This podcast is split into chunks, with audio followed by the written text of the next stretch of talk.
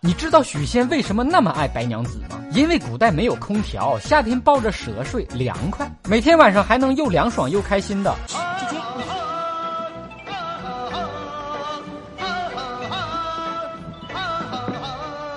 欢迎不准时收看瞎扯淡，我是很有匠人精神的小东，谁也犟不过我。大热天的，我边在屋吹空调就边想，这古代人夏天也太惨了吧！就算是皇上，你也没有空调吹，我比皇上待遇都高。后来一查资料，发现自己没文化了。古代帝王有的是方法避暑降温，比如古代有一种深井是专门制冰供帝王将相享受的，深井冰就是这么来的。你神经病！神经病！神经病啊！三伏天到了，各大高校图书馆都坐满了以学习的名义刷手机蹭空调的同学，各大商场也到处游荡着蹭空调省自己家电费的大爷大妈们。有蛋友跟我吐槽某个很美的空调，宣传低能耗，一晚只需一度电，结果月底交电费的时候傻了。朋友，这就是你的不对了，人家说的一晚上一度电，指的是待机的状态下，谁叫你晚上空调不关机了？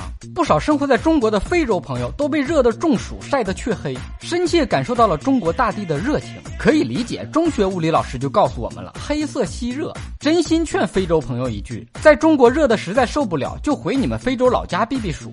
小时候我一直觉得非洲是地球上最热的地方，长大后才发现自己当年真的是太幼稚。小时候一到夏天，老师还骗我们说心静自然凉。现在想想，老师说的也对，心静，心都安静的不跳了，人可不就凉了吗？以上部分内容纯属瞎扯淡。好看的小哥哥小姐姐们，别忘了转发、评论、飞弹幕、双击关注、点个赞。有位女弹友给我留言评论说笑死了，听了心情好好，运气保持好心情，就冲这位准妈妈胎教的高品位，这孩子长大指定错不了。你想听哥扯什么话题，也可以给我留言评论。瞎扯淡视频节目的音频版由喜马拉雅 FM 独家播出，订阅专辑哥陪你开车，更多搞笑内容尽在微信公号小东瞎扯淡。咱们下期接着扯。